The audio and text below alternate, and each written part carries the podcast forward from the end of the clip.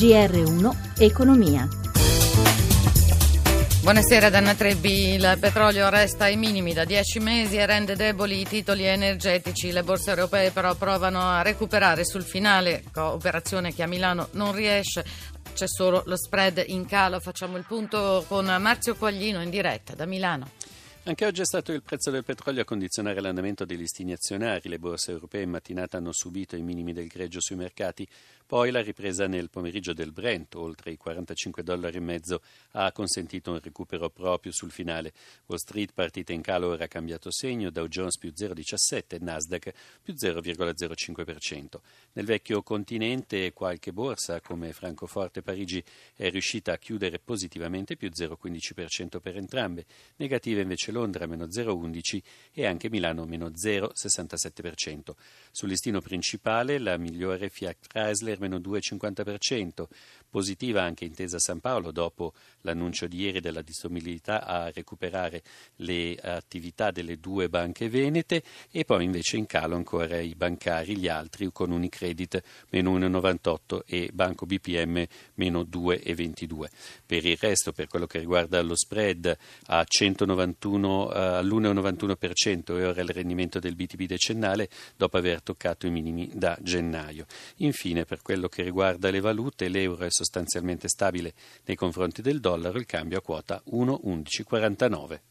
E allora grazie a Marzio Quaglino, ben ritrovato al professore Andrea Boitani, docente di economia politica alla Cattolica di Milano, nostro ospite della settimana. Professore, buonasera. Buonasera.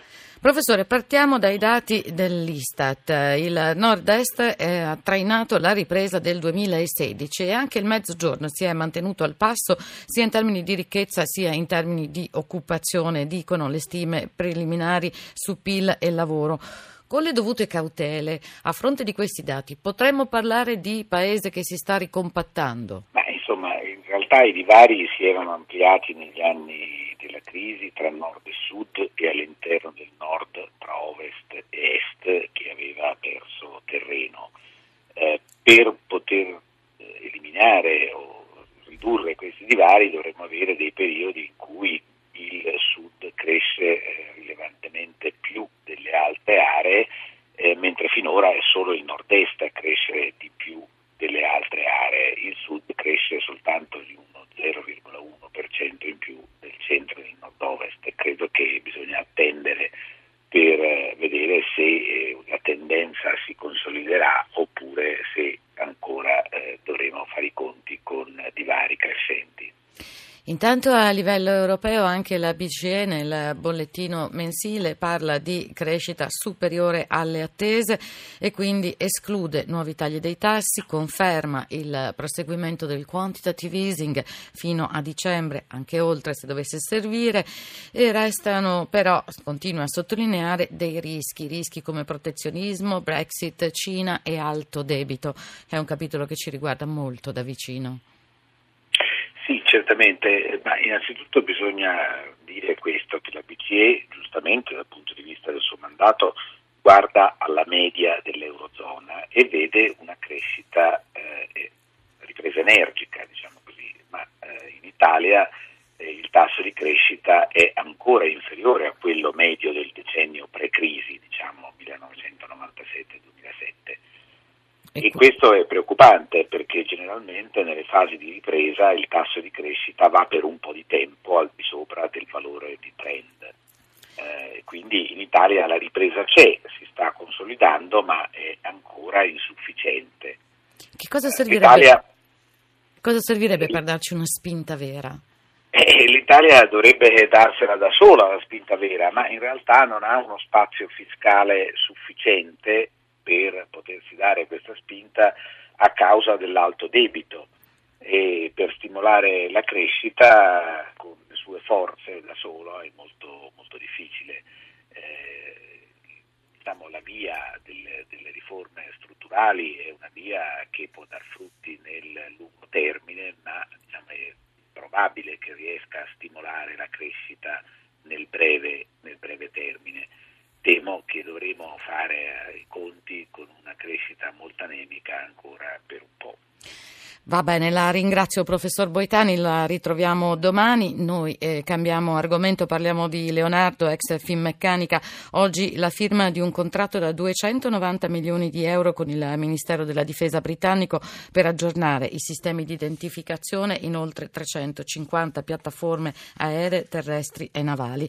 E oggi è stato anche il giorno del debutto ufficiale tra i big dell'industria dell'aerospazio al Salone internazionale Le Bourget in Francia del nuovo nuovo amministratore delegato Leonardo Alessandro Profumo e il corrispondente da Parigi Stefano Ziantoni lo ha intervistato. Prevenzione, protezione, sicurezza. L'Italia in questo settore com'è collocata? Certamente siamo molto avanzati. Come Leonardo lavoriamo moltissimo su tutto il sistema di protezione sia dei siti fisici che dei confini con tecnologie estremamente avanzate che sono anche utilizzabili per usi civili. Si ritorna a parlare di un progetto unico di difesa europea. Anche in questo settore l'Italia come si può collocare? Ah, io credo che si possa collocare bene perché ha un'azienda, Leonardo, ma anche altre aziende italiane con eh, ottima tecnologia. Noi non dobbiamo avere timori reverenziali, nel senso che abbiamo delle tecnologie molto avanzate, con eh, grande umiltà dobbiamo sederci al tavolo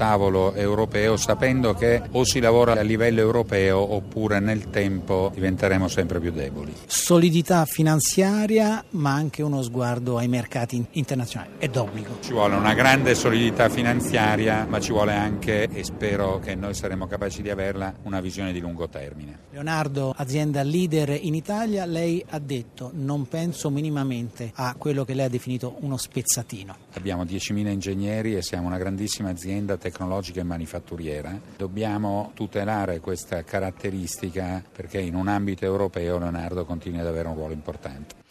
Tempi maturi per una nuova regolamentazione degli scioperi nei servizi pubblici essenziali basata sulla rappresentatività dei sindacati, afferma nella sua relazione annuale il garante degli scioperi Giuseppe Santoro Passarelli. Dopo l'astensione improvvisa dei taxi effettuata a marzo di quest'anno in dispregio a tutte le regole previste dalla legge, dice nel settore dei servizi non è più riconducibile alla figura dello sciopero, inteso come astensione dal lavoro di lavoratori subordinati. Il GR1 Economia si ferma qui. L'assistenza di Cristina Pini, in regia Stefano Capogna, Dana Trebi, buon proseguimento d'ascolto.